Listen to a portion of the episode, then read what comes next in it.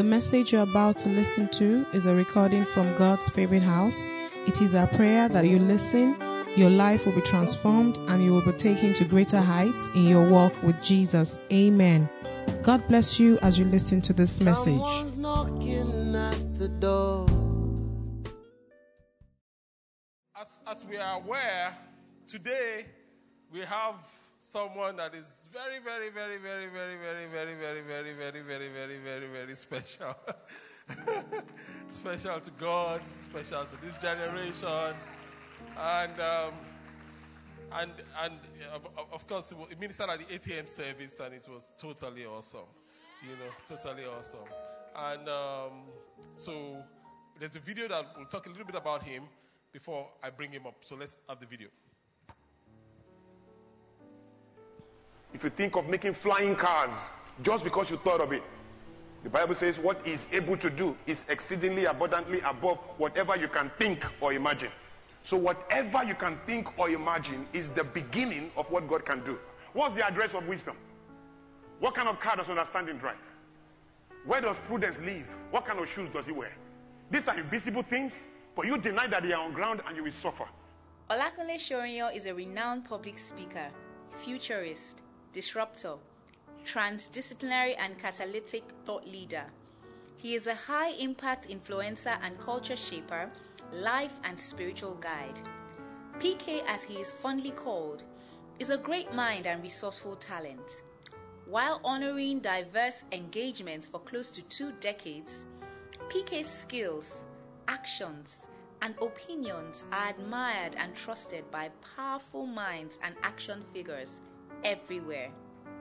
PK is a humanitarian, respected researcher, committed social reformer, and nation building visionary. He is the founder at the Kenneth Soriyan Research and Ideas LLC, an organization with a vision to raise 80 million global action figures, leading the world and shaping culture in business, government, media, entertainment, family, education, and religion by 2049. Olakunle Soriyan is happily married to his beautiful and gifted wife, Tiwalade, and they are blessed with a son. So let's put our hands together for the Lord as we welcome Pastor Kunle Soriyan to God's favorite house. Let's keep clapping, let's keep clapping, let's keep clapping, let's keep clapping, let's keep clapping.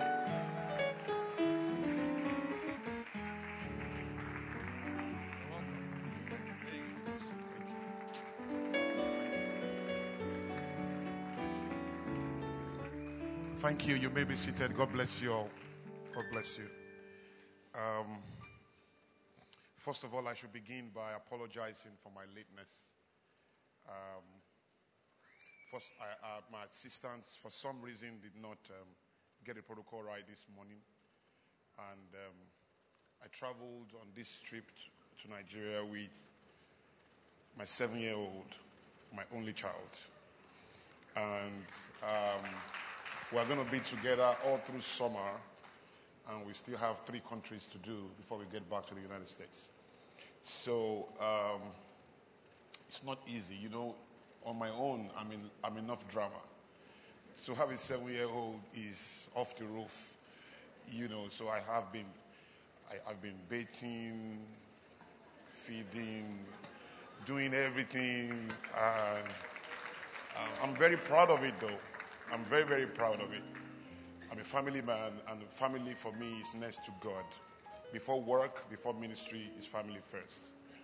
And um, that's just it for me. Um, so please, and I, I appeal to your magnanimity for tolerating my nuisance this morning, you know, in coming late. Thank you for your love. I know, I know you have forgiven me already because you are people of God. I shouldn't worry about forgiveness. Again, you know, when you come to church on Sunday morning like this and you hold the microphone as a guest minister, one of the first things you have to do is to say nice things about the pastor. You say nice things about the pastor's wife. You say nice things about the leadership, even if it's not true. You have to say it because that is supposed to be the protocol of ministry. So, what I want to say now, if I just start to say it, you will think that's what I'm doing protocol of ministry. But if you think so, because you don't know me, I've gone to churches where, I mean, I'm too frank, I'm too candid. Um, the freedom of my conscience is one of my greatest assets. My truth is my duty. And I'll communicate it regardless of who is observing me. So, um, yeah, if I, I've gone to churches where I pick the microphone like this, I just started talking. Because if I say anything about the pastor or about the church, I can be investing in their diversity, if you know what I mean. I mean, that can be the end of their unity together, right? So um, I'm the kind of guy that if I hug you and I smell anything, I'm going to tell you, you have a body odor. You need to do something.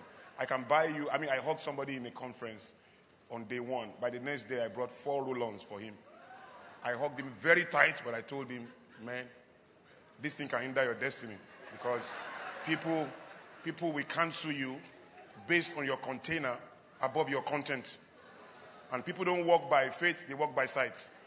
So the perception and the energy you exude is very critical for how you are accepted. So I'll do that. I mean, if, if I smell something around your mouth, I'm, I'm, I, I can tolerate it for day one. You know, maybe it's just maybe you didn't you, you slept late or you didn't you have not eaten for a while. If I smell it the second time, I will tell you I say, this is consistent. You, you need to deal with it. That's the kind of person I am.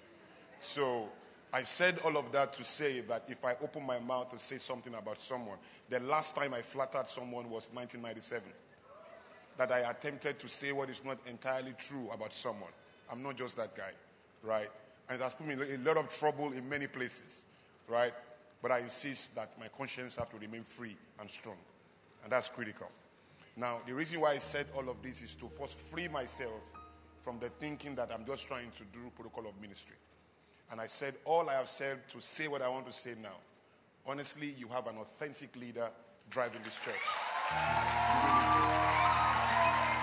You really do. Saying that, saying that for me, saying that for me is so important that you believe it and that you understand it. I can't risk saying it without first explaining all I have said. So that you don't throw it off us. that's what pastors say when they come on Sunday morning. You know, that's not what I'm doing. I've had the privilege of knowing Pastor Fems, you know, just recently. And it's like, just like he said, it's like I've known him all my life. I've asked myself, where has he been? This is such an incredible soul, you know, with such love, with such authenticity. Um, and let me tell you something. And let me tell you something about your church. Your church is leading a city center type of revolution. Within the next five years to seven years, you watch it. Part of the people that are going to be rising from here are going to be shaping culture. No, no, I, am I'm actually, I'm actually not praying. You know, I'm actually telling you my interpretation of the operational excellence of your church. The messages coming out of here, the positioning coming out of here, the type of association around you, you are being set up for a culture shaping responsibility individually and collectively as a church. Now, this is what I want to say. This is not the type of church that you come in, sit down, take the message, and go. You can't warm the pews here. You got to join in, plug in, right? Be part of the workforce. Ask what you can do. You know, I mean, ask the pastors if your skills are not represented in the in the departments. Document the type of solutions you can bring to the church. Send it in. You know, ask for something. You know, but be part of the house. Don't don't warm the pew. Join the workforce give of your time, your energy, your resources. Ensure that on a daily basis, this work is being defended to God's glory. All right? God bless you all. Give the Lord a clap offering. Sir, I just want to thank you for your solidity, for the friendship that you bring, but more than that, for the authenticity that you bring every day. Thank you for everything. The Lord sees it all. Will continue to strengthen you and help you. In Jesus' name. Amen. Hallelujah. Okay, I'm going to move very fast. I need to drop this mic by 9:50. Um, I'm not. Uh, brevity is a myth in my life. Um, I'm never in a, in a hurry to, to say what I want to say, you know. But I also have to be conscious of time. So I'm going to do all I can to make sure that by 9:50 the mic is dropped. If I miss it for any reason, please, it will be about two or three, five minutes. If all, you know, for whatever reason, just prepare your sense of forgiveness and mercy. And don't blame pastor. If I delay, don't blame, it's me. And I'm not coming back next Sunday, you see? So your, your, your, your torture is just for today. I'll torture you for today and you are free from next Sunday. Isn't that great? Isn't that amazing? All right. Open your Bibles very quickly to Matthew in chapter 9. I'm going to read a very important verse and then I read three scriptures and we move on. Matthew in chapter 9. Hallelujah. I'm reading from verse 16. No one puts a piece of unshrunk cloth on an old garment, for the patch pulls away from the garment, and the tear is made worse. Nor do they put new wine into old wine skins, or else the wine skins break, the wine is spilled, and the wine skins are ruined. But we put new wine into new wine skin, and both are preserved. Amen. Open your Bibles again very quickly to James in chapter 4. James in chapter 4. Where, verse 1, where do wars and fights come from among you? Do they not come from your desires for pleasure that war in your members? You lost and do not have. You murder and covet and cannot obtain. You murder and covet and cannot obtain. You fight and war yet you do not have. Why? Because you do not ask. You ask and still do not receive. Why? Because you ask amiss, that you may spend the outcome of your request on your pleasures. Amen. Lastly, open to Ecclesiastes chapter 1. Ecclesiastes chapter 1. Ecclesiastes chapter 1, verse 9. Ecclesiastes chapter 1, verse 9. If you are there, shout hallelujah. Awesome. Verse 9. It says, That which has been is what will be, and that which is done is what will be done. There is nothing new under the sun. Is there anything of which it may be said, See, this is new? It has already been in ancient times before us. Amen. And so, Heavenly Father, we come to you just as we are. This moment is yours. Use it to your glory. We know we will not be challenged today. Don't challenge us, just change us, make us better, take us to a new level. New vistas, new frontiers, new roles, new responsibility, new power, new territories in the name of Jesus. New strength and new quality, new people. Thank you for new paths, new trajectories of growth and strength and quality today precision in the spirit, change and transformation in our hearts, in our work, in our families, in all that concerns us. A clear shift from point A to point B, whatever those points are for everyone here today, in the name of Jesus. Thank you, Heavenly Father. In Jesus' name we pray. Amen. So, we live in very interesting times. Um, there's no way we can overemphasize the demands um, of our times. The Bible calls these times perilous times. Part of why the Bible calls it perilous is because there's a lot of perilous activities that will be going on at the same time. Men will be haters of God. Men will be haters of good. Human beings will be unthankful. A man's enemies shall be member of his household. There will be wars and rumors of wars. There will be all kinds of inconveniences and stress. Darkness will cover the earth, deep darkness, the people. Right? There's going to be a lot of stress, a lot of diseases unknown. There's going to be a lot of crisis in the system. People will be pressurized into error. The love of men will wax cold. People will burn in passions for each other. People of the same sex will burn in passion for, for each other. Men will fall in love with men. Women will fall in love with women. Families will begin to be challenged and there will be reconstructions of the family from a man, woman to children, to men, men and children, to woman, woman and children. It's amazing what all of that represents. However, the Bible also says we are not supposed to be shocked when all of these things are happening. A lot of times, what we see is that people um, try to um, pretend, um, for so many reasons though, that all of what the Bible has said is not documented. There's nothing going on in the world right now that should be shocking to any Christian. it can shock the world, but we should not be like the world, like we are unaware of what is going on. Instead, we should be bold. We should understand what is going on. We should not be, when the Lord is coming, He's going to be like a thief in the night for those who don't know the Lord. For those of us who know the Lord, it's not going to be like a thief in the night. We know what is going on, we know where the stress points are. There's going to be instability in our times. There's going to be so much instability. But the Bible says in, in, in Isaiah 33, verse 6, that wisdom and understanding shall be the stability of thy times and the strength of salvation. Wisdom and understanding shall be the stability of thy times and the strength of salvation. Part of that is the idea that your times will be unstable without doubt. Can I come down? Your times will be unstable without doubt. But what is also true about your times is the fact that wisdom will be available, understanding will be available to create stability in instability. In other words, to find tranquility and balance in the face of adversity will be the difference between those who serve him and those who don't. So we are not supposed to be clueless in the face of the scheme of things. Mainstream activity and all of what is called pop culture today should not shock anyone. As a matter of fact, the critical thing should be that we are the strength and the comfort zone in the midst of all of that disequilibrium. Are we together? So, um, where we are, we are the hope of the system. The Bible says, by the blessing of the upright, a city is exalted.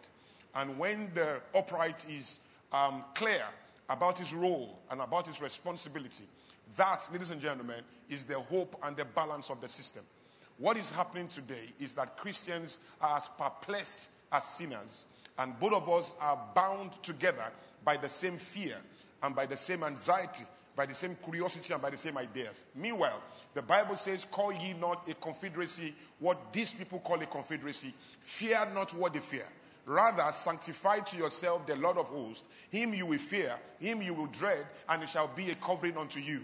Therefore, there will be fear in the system, but the clues or the proof of what you can't afford to be afraid of is everything they are afraid of. Because the Bible says, fear not what they fear.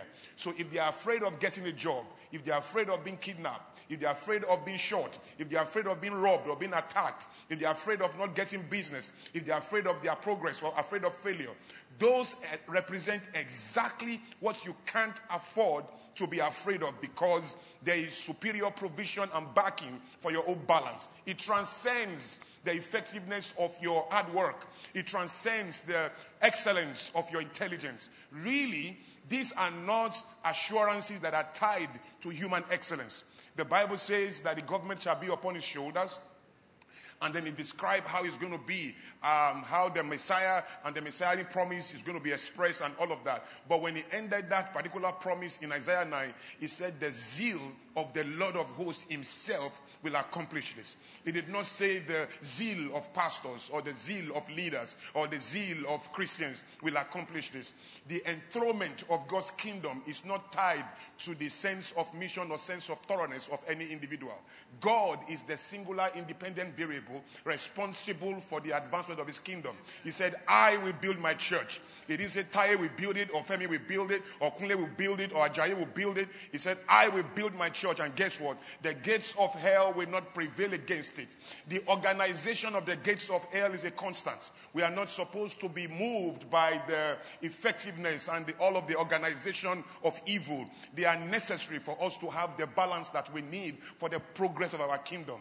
You see, if foolishness is not a constant, wisdom will be meaningless. Somebody has to be foolish for wisdom to continue to have value. There is a level of intelligence that is required in men, but the organization in the kingdom transcends the excellence of men. God is not going to do what He will do in your life because of who you are. He will be doing it in spite of who you are. And you need to understand that God is arranging something of such superior quality that transcends your own understanding. Part of what you want to do is to understand what God is doing. That is why all you need is wisdom. And wisdom is not a condition as far as receiving it is concerned. The Bible says if you lack wisdom, all you need to do is ask. is one of the only things apart from salvation in scripture that you don't need to qualify for. All you need to do is ask because with wisdom you can then do every other thing that God wants you to do. So God cannot put any condition around the receiving of wisdom. He said, if you lack wisdom, let him ask and God will give it liberally without finding fault. So wisdom is something God dashes every human being. I mean, just, just a block of it for anyone that requires because without wisdom, you really cannot be consistent in the communication of your strength. And so wisdom is that foundation of everything. Are we together? And wisdom is not an idea, it's not intelligence. Wisdom is not smartness. Wisdom is a personality. The Bible says Jesus has become unto us the wisdom of God. So when you have wisdom, you are talking about a being. It's like truth. Truth is not information, it's not data. Truth is a personality, right? Am I talking to you? When people say things like you shall know the truth and the truth that you know that you practice shall set you free, it's because in their thinking, motivational speakers have done that for years. They've limited the strength of Jesus' conversation to data and information. Jesus did not make an unguarded statement, neither is he capable of doing so. Whatever Jesus says, the Bible says is perfect. Nobody can add, nobody can remove it. It says it that men may fear him. So when Jesus said, You shall know the truth, and the truth shall set you free, that's what it is. You shall know the truth, and the truth shall set you free. This is not a truth that you practice, it's not knowledge, it's not information. When Pilate asked Jesus, What is the truth? he didn't bother to answer him because to answer him is to descend to his level of ignorance, to limit the truth that he represents to a thing or to data to information. The right question should have been, Who is the truth? And he will have answered him because he said, I am the way, the truth, and the life. When Jesus said, You shall know the truth, he's not saying you shall have knowledge or you shall have intelligence or have clarity. He's saying, You shall know me and I will set you free. This is not information that is sending you free or anything like that. So, at a level of communication, truth transcends the limits of knowledge. Knowledge is inferior to truth. Truth at this level is personality. Am I talking to you? It's a being. And your job is to reach out to this being. When you know this being, your transformation becomes its own responsibility, not yours. And all you need to do is the positioning to be able to assess that. Am I talking to you? So, if there's anything going on in the body of Christ today, is the idea that we have limited all of our responsibility in Christ Jesus to our economics. And it's almost impossible for the average Christian to interpret the goodness of God, the faithfulness of God, and the awesomeness in God without, first of all, analyzing the impact of that on his economics. We look at God, we look at the devil from the eye of our economics. In other words, the size of our pockets pretty much judge how faithful God is in our lives. And when we see those God is with, it's not those who walk with Him in integrity and in decency, but those who seem to drive the best cars, who live by the beach in Lekki, who travel abroad for summer. And when they come to church and they put their hands there, those are the people with God. And maybe those who don't have that are not with God. You see, but those things are small conversations, man. They are so small because some people are so poor in this life, all they have is money. Are you here? So terribly poor that all they have is money. And if you limit the meaning in Christ Jesus to economics, then you are small. You know, a car is not a testimony. A car is not a testimony, it's a tool of effectiveness. The reason why a car came into your life is to give you efficiency, to give you speed, and make you more effective. When you come to church to rejoice that you bought a car, we understand. It's your years in poverty that conditions you into such therapy. So, you, you, we, because people buy that same car and they are not born again, they don't go to church, they don't do anointing oil, there's no angelic support, nobody's putting hands on them, they don't do offerings, they don't do seeds, they don't do vigil, right? They don't have anointing oil, they don't have prayer of agreement, they don't have the gift of the Spirit, they don't have all of that, and they are not stealing, and they are not robbing, and they are not cheating, the only thing they are doing is simple service delivery, superior customer care, market segmentation, market penetration, without cheating, without robbery. They make this money again and again. And then you need God and the whole of heaven and prayer of agreement and fruit of the spirit and gift of the spirit and angelic support and all of those drama to be able to assess the same thing that ordinary intelligence and hard work is assessing. You know what that is? You know what that is in management? That's called labor loss. That is called labor loss. That's abuse of capacity. Because if someone needs to carry this chair and is lifting this chair with his fingers and he can lift it, and you need to lift it with a tractor, and you need to go and bring machines and equipment just to lift the same table that somebody else is lifting with a finger, something is fundamentally wrong with you. Right? Fundamentally wrong. Because you don't understand the type of vision and the type of idea that God is sharing in the world today. God is not here to give you a car. If that's what God is doing, it must be small. Now, how do you preach to Bill Gates then? How do you minister? You know, I ask my pastor friends if you meet Bill Gates tomorrow or Jeff Bezos, who sits on Amazon, the richest man in the world, how do you minister to him? How do you preach? What do you say? This is your year. Or what are you going to say? You will make it. You will make it. You will move. What are you going to say to Bill Gates?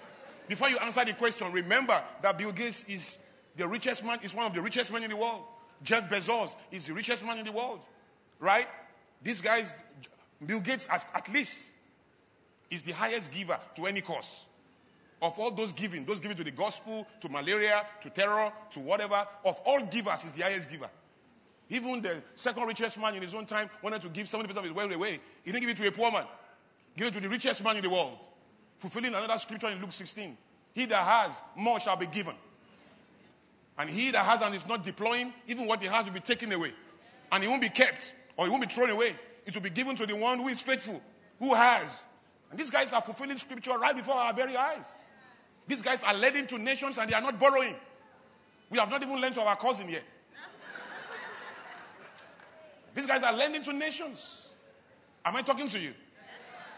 So, how do you preach to him? This is the Bill Gates whose marriage is good, whose children are well behaved, who is not sick in any way, who is not trusting God for the fruit of the womb, who is not believing God for anything on your prayer point. There's nothing you are praying about that he is praying about. So how do you now preach to him? If you meet him now and say, you need Jesus, what is, how do you prove that he needs Jesus? Because a lot of times when you come to that type of zone, then you realize that a part of your theology is essentially sensitive to geography. Meaning that except you can unlock the weakness in the subject before you, your theology cannot be communicated. Meaning that the strength of what you understand is gospel to the poor to the extent that if you can't find somebody who is cracked deep in his essence or who is weak in his articulation of value, you really cannot minister your gospel. Once you find any human being that transcends the limits of economics, the limits of his stomach, the limits of his needs, we become, we begin to struggle to communicate at that level. Because what is the gospel at that level when the person is not poor in any way? He's not even sick. If Bill Gates walks into church on Sunday morning and we are praying at that time, if he has any device to just hear what our prayer points are, for one minute, just for a minute, he would think, ah, I must be God. You know why we think so? Because 99.9% of what we are praying about, he can solve it. And so he's going to think, oh, maybe they are talking to me. Maybe they, when they are saying God, maybe they are trying to say Bill, Bill. And because he's a very kind person, he I can actually do it. I can solve the problem. People don't even think they have a problem with wisdom as they think they have a problem with money. If you talk to the average person struggling financially, what is your problem? He will tell you, I need money. Meanwhile, money is not what it needs. What it needs is clarity. When we know better, we do better. And he doesn't even understand that. So he's actually trying to solve a problem he doesn't even understand. He will be diligently going in the wrong direction. People are sincerely foolish. People are sincerely stupid. People are sincerely raped, sincerely in jail, because sincerity is not a factor of production. Land, labor, capital, entrepreneur, you can't find sincerity there. Sincerity has its value, no doubt, but at a level of engagement, you have to deploy the right resources. Am I talking to you? So we live in a world with so much complexity. I, I hope you are praying for me because I have 13 minutes more. I hope you are praying for me. So we live in so much complexity. And the problem with people is that they want God to fund what He's not initiating. He said, You don't receive because you don't ask. Then He said, When you ask, you ask for the wrong reasons, hoping to fix yourself, not to fix God's kingdom. If you succeed and you make it, what is the testimony of the kingdom from it? How do we benefit from your value? Some marriages were fine until the gentleman began to prosper. Some wives were beautiful until the man began to receive contract at a level. Then all of a sudden he understood that his wife has a big tummy. At times, people are better poor. Because in their poverty, their nuisance value can be contained. I'm telling you, there's something called nuisance value. Nuisance value is the value of an entity's contribution to the underdevelopment, disorderliness, and irritation of society. That is nuisance value. And some people communicate that value with class. I've seen handsome fools. I've seen six foot tall, broad chested, empty minds. I've seen very pretty drifters. Because all of these things at best qualify the weight of a container, not its content. And there's nobody in this room that has ever paid for Coca Cola empty bottle only. In fact, what they tell you is you are paying for Coca Cola liquid content. That only is a necessary emphasis to remind you that the drink is yours, the bottle is not yours. And in all your aggregation of value, don't focus on the bottle, which is the container. Your eyes, your legs, your clothes, and the way you carry yourself, and all of those things. Content at best. Content is the king of the future. And the people who see, and the people who see must begin to articulate their value from that perspective. Am I talking to you? So the question for me every time is, why should you make it? A young man came to me and said, this year I'm going to buy a car, I'm going to do this, I'm going to do that. I said, no, in the name of Jesus. You will not buy a car in Jesus' name. You will not make it this year in the name of Jesus. You are not going to prosper this year. You are crossing me, Pastor. I said, well, you can call it any name, but because I know the weight of your nuisance, the evil that is trapped in your whims and fancies, I don't even need to join any to even pray or to see God's face. Your poverty is a strategic commitment to save the world for now. For now. You don't need one more value in your life. Even in your poverty, our girls cannot find balance. You are so skillful in putting your hands under their blouses. You just know how to get them. You have the right words. You have the right things to say. You just unlock their, their essence. And they just gravitate towards you in poverty. Imagine by the time you have 10 million in your, account, you're going to destroy the whole world. All our young girls are in crisis. Have you gone to UD in the night before? Have you gone to Moremi Hall, for example, in the night in the female hostels? What are you going to see there? You're going to see the best cars Range Rovers, Mercedes Benz, the Rolls Royce, the best cars are packed. Who have brought these cars? Men, daddies. What have they come to do? To meet their daughters? To give them school fees? No. to put their hands under their blouses and to put them on the walls. That's why they are there. But you see, the only reason why they are there is because they've made it. Because they are successful. That's the nuisance value of success. It's not enough to be successful. it's your success unlocking gratitude in the system or stressing it? Africa has so many successful people, few as they are. We have successful people, but society is not grateful for their success because they are not able to lift the world with their own balance. If anything, they stress it. And you know, when you go to Unilag in the night and you are 52, you, are not going there to go and recite poem. You don't go and meet a 21 year old girl and you are 52, 52 years old and say, You are the ink of my car. No, that's what 19 year olds say. You can write a poem and say, You are the ink of my destiny. You are the pen of my life. You are the petrol in my car. The lady will say, Oh, oh. That's how it's going to flow. But when you are 52, you don't write poem, you write check. Isn't it? So when you go to Unilag in the night, you don't say, ah, uh, young girl, my name is uh, Alhaji Dantata, uh, or my name is, uh, uh, uh, you know, you are the ink. You say, please, where is the ink on the paper? So the fact that those guys are in that place shows that they have succeeded. They've made it. Skills have their nuisance. Somebody can know how to plan. Very good planner, but he's going to plan to rob a bank. It takes a lot to be an arm robber, a successful one. That's project management at its highest level. That's scenario planning at its highest level. If you know how to set a goal, you can set a goal to sleep with my wife. That's goal setting right there. Hello? Or how do you compare the skills of Bin Laden? who was able to hide from the CIA for over 10 years and pulled 9 11.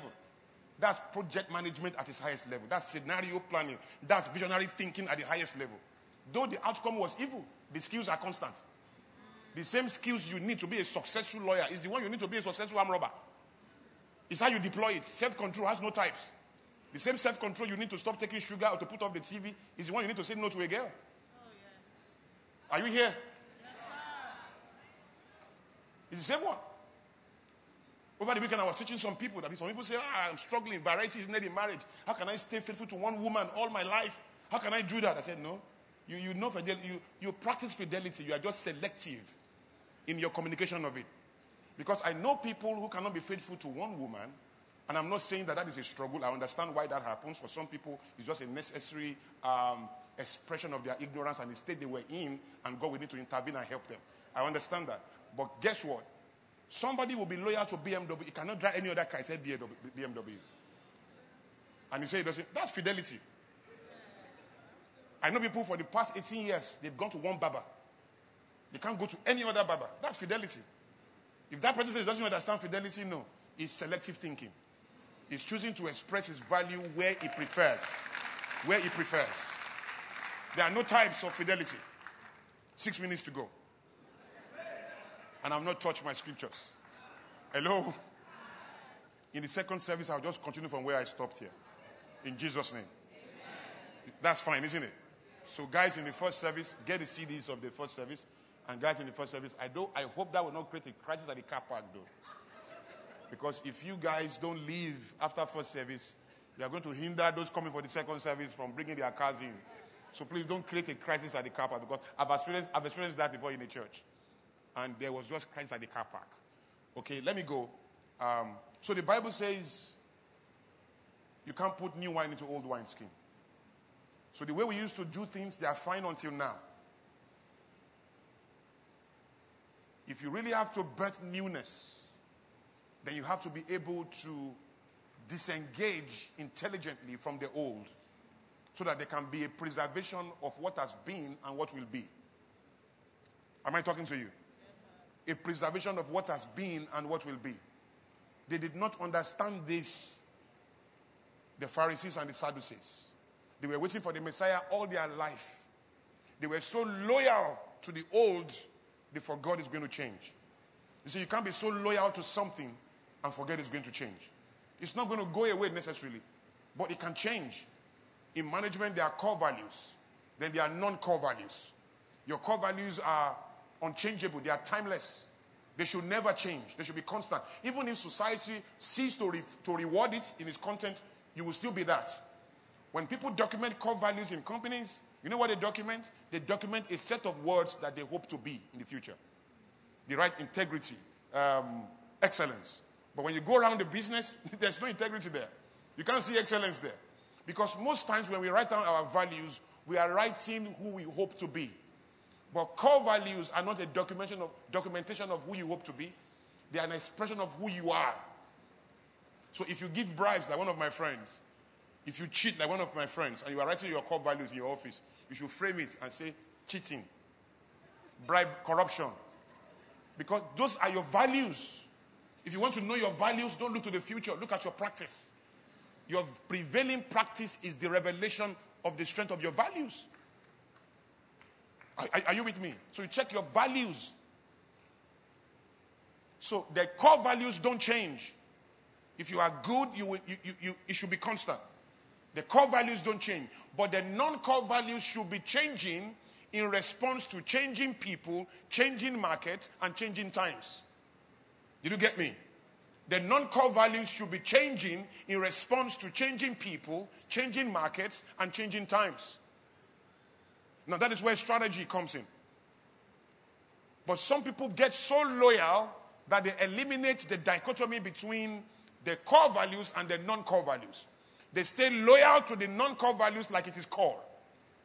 And so when it is changing, right, they miss the transition.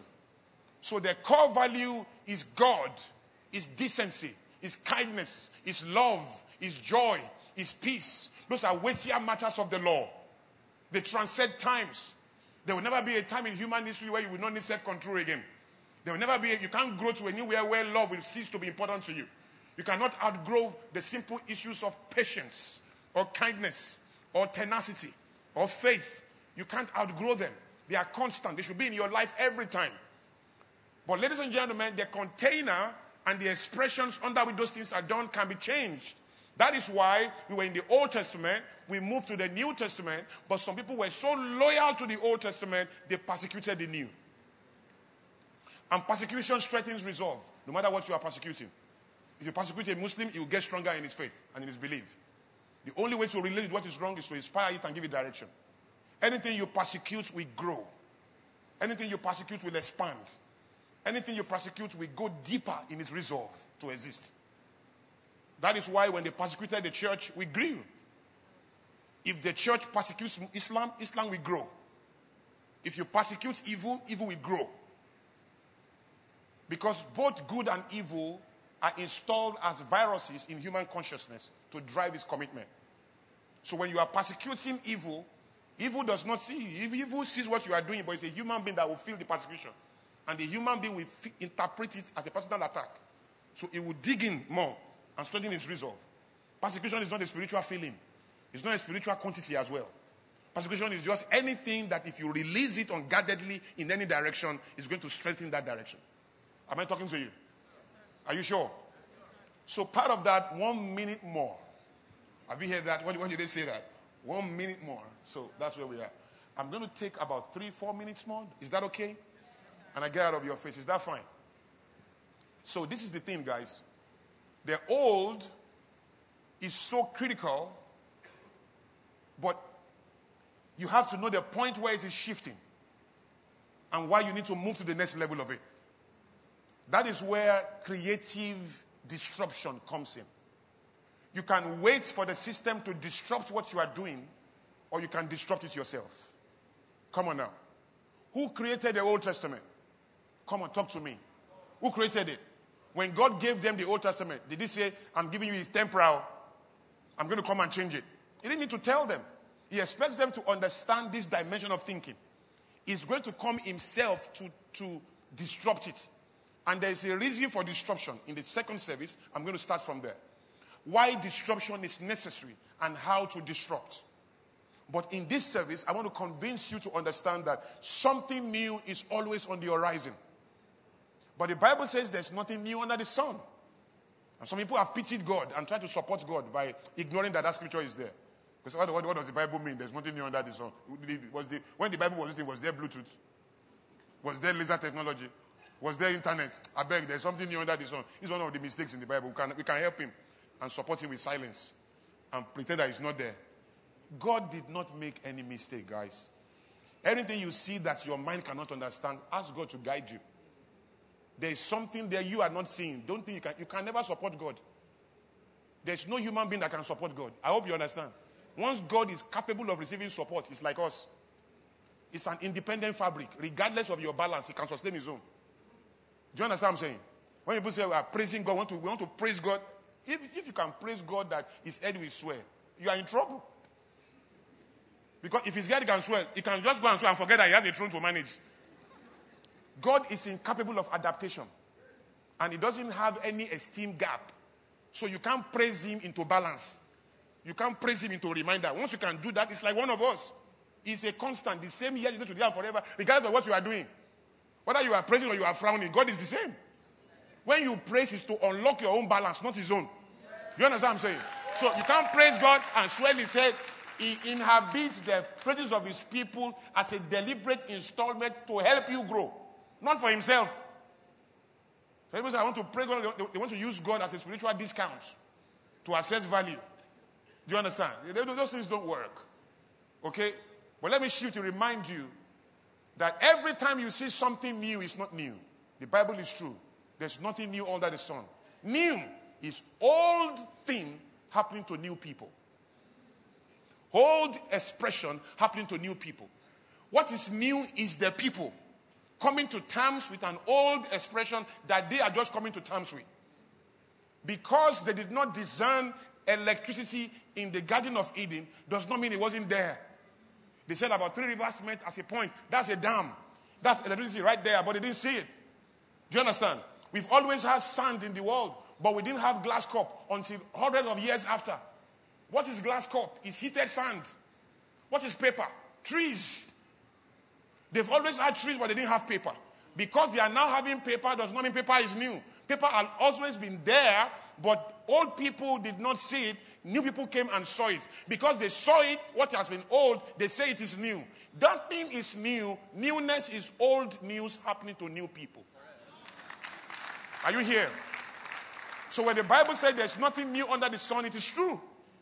Now let me quickly take that down very quickly. What is the one word for what will be? Because you read it. What has been is what will be. Did you read it? Did you read it? So, what is the one word for what has been? One word.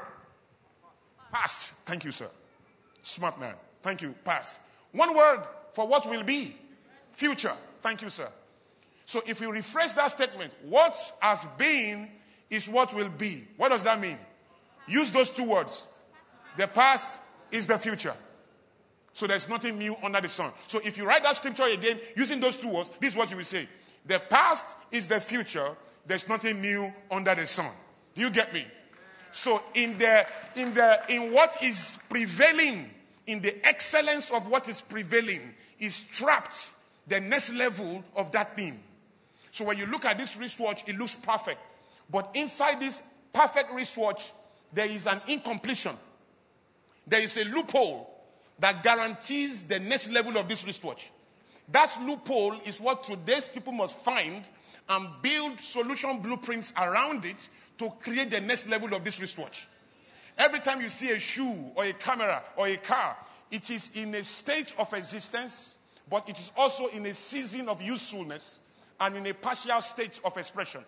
Everything you see, including you and I, including a camera, a microphone, a shoe, a car, a machine, a phone, anything you see in the world, including human beings, we exist in three states a state of existence that you can behold, a season of usefulness, and a partial state of expression. Meaning that no matter how awesome you are, a better form of you exists. Am I talking to you? And that better part of you is not outside you, it's inside you. It's inside out. Do you understand what I'm saying? Your goal is to find that impartiality, to find that frailty, that loophole, that imperfection, and build solutions around it, then you back newness. As a matter of fact, it is the imperfection of what is prevailing that guarantees engagement for those coming after. If everything can be perfect now, tomorrow will be unnecessary. Tomorrow only makes sense, and people will have something to do there because the best of what is prevailing today is incomplete, so that tomorrow's people can have a job. Planet Earth cannot contain perfection. Planet Earth cannot contain perfection. The moment a perfect thing enters planet Earth, it becomes imperfect. Even if God speaks to you, once God tells you, I'm going to give you a car, once that information enters you, what you will hear is, I'll give you a car tomorrow. It is say tomorrow. You will hear what he said, you will hear more than he said. Or you will hear what he said, you will hear less than he said. Because planet Earth cannot contain perfection. How did I know? We know in part. We prophesy in part. We know in part. We don't know in full. When he said, Your mom, your star, moon, 11 stars, sun, we bow down to you. All his brother and his parents said, uh, uh, Are you saying your mom and your dad and are going to bow down to you? They could not see that the universe will bow down to Joseph. Because in their limitation, they could not have thought that their son will become the president of the United States. Because Egypt at that time is like the US of today. It was the power center of the world, the biggest economy in the world, and the center of civilization. And so to say our son will become the prime minister of that country is like saying Ajayi will become the president of America. It was impossible. It's not in their universe. They could not imagine it. All they could see was your dad, your mom, and your brothers. When the dream came to pass, the mom was dead, first of all. So either the son on the moon was not his dad, was not his mom. Then, but with hindsight, if we go and look at how many people bow down to him, then we will see that it was his parents represented either the sun or the moon, then the world in terms of civilization, then his brothers. But interpretation is not the conclusion of meaning. Interpretation is a human fiber, and at best, it will communicate a partial expression of what is possible. Am I talking to you? So every time you deal with a content, listen, a part of it is incomplete. It's incomplete. So when you want to create the next level of the choir, I'm not going to focus on the awesomeness of the choir and their great voice and how they are delivering the perfect harmony. I will appreciate that. I will celebrate that. But the next level of this choir is hidden not in what they are doing, but what they are not doing. So the R&D manager, the guy who is sitting on improvement, who is driving innovation, is looking at the incompletion in the excellence of their delivery. The next level of your office is in what you are not doing. When you read a book, your goal is not to know what is in the book. Your goal is to know what is not in the book. So that the, what is documented in the book is a path to your revelation of what is not in it. So when you are taking notes, you don't write down what you see. You are writing down what is not seen, what is unstated, or what is understated. That's what you take away from the book. Such that when the author of the book is reading, is reading the notes you took from the book, he will take notes. Because you are not documenting what is said, but what he didn't say fully, or what he said partially, or what he, didn't fully stretch enough. Am I talking to you? In closing, therefore, we have a duty to planet Earth. Somebody in this room must transcend the value of flying, praying to have a business class flight one day. Some people, their dream is to one day travel abroad for summer. You have to defeat that to stay in the newness of what God is culturing right now. Because somebody owns the plane you are hoping to fly. Somebody owns that plane. At 300 million naira, you don't have $1 million yet. Meanwhile, with 300 million bucks, you are a big boy in this Lekki. You will drive a Range Rover, you will live by the beach, people will respect you, they will bow to you. Meanwhile, there are small minds bowing to a small mind that is big in the smallness of their own thinking, that means a beautiful crown is hiding on your head as a one eyed king in the land of the blind, and it's the darkness of your environment that strengthens the weight of your importance. Meaning that in practical terms, by the test of universality, you are a nobody, you are not important, but the ignorance of your domain drives the ignorance of the people to fuel your value. And so you are valuable not because you pass the test of universality, but because you are passing the test of locality. And locals who are small are praising you for the smallness the world cannot see. Do you understand what I'm saying? Meanwhile, you are not the light of Lekki. You're not the, by your potential, you are the light of the world. So there's something in you that the Americans can salute. There's something in you that the French can salute. There's something in you that the Germans can salute. But we got to bring it out. Africa is poor because of only two things. We produce what we don't consume, we consume what we don't produce. Period. No economy in the world can survive on that equation. America is big because they produce what they consume and they, uh, they consume what they produce. Are we on the same page? So we are a buying economy, they are a making economy.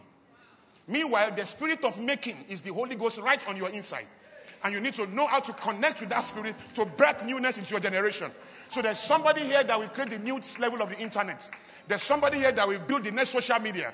We have Facebook, we have Twitter. Somebody's going to bring notebook or something. There's somebody here that's going to build the next type of car. Somebody here will build houses in the air. Somebody here will build uh, um, cars that will be flying. There are ideas that change the world that we all have to bring into our present day. Now, how do you do that? How do you break into that level of thinking and that level of resourcefulness? So that's where I'm going to start from in the second service. But never forget that the value you represent must be disrupted. No matter how great you are doing, always ask yourself, can we be doing more? Because more is the energy of growth. And you have to focus on that. How do you do that? Is there a science to that? Revealed from heaven. We are going to learn from scripture exactly how to maneuver and to be to culture such experiences. Please rise to your feet. I want to pray for you. I want to pray. I want to pray. I've used complete 10 extra minutes. Okay? Put your hands up, everybody. Today I place a demand on the grace of God upon God's servant, Pastor Femi Monai. The entire leadership, the grace of God upon this house, God's favorite house. And I agree with all that God has done in me and the greatest in me. And I pray for only one thing for everybody on the influence of my voice this morning clarity like never before, insight like never before. You have a mouth and a wisdom which none of your adversaries can gainsay nor resist. In the name of Jesus. From today, insights begin to visit you in new ways. Visions and revelations, dreams and pictures of greatness and awesomeness, ideas that will change the world and shape culture are coming to you, embracing you in the name of Jesus. People in this room are shifting society. They are communicating mainstream in the name of Jesus CNN is looking for you because of your idea. Fox News is seeking to interview you in the name of Jesus. You are doing simple things and it's shaking the world, turning it upside down in the name of Jesus. Receive a visitation today. Receive a visitation of wisdom, of clarity in the name of Jesus. Thank you for the weight of your value, Heavenly Father. We give you praise and glory. In Jesus' name we pray. Come on, give the Lord a clap offering. God bless you.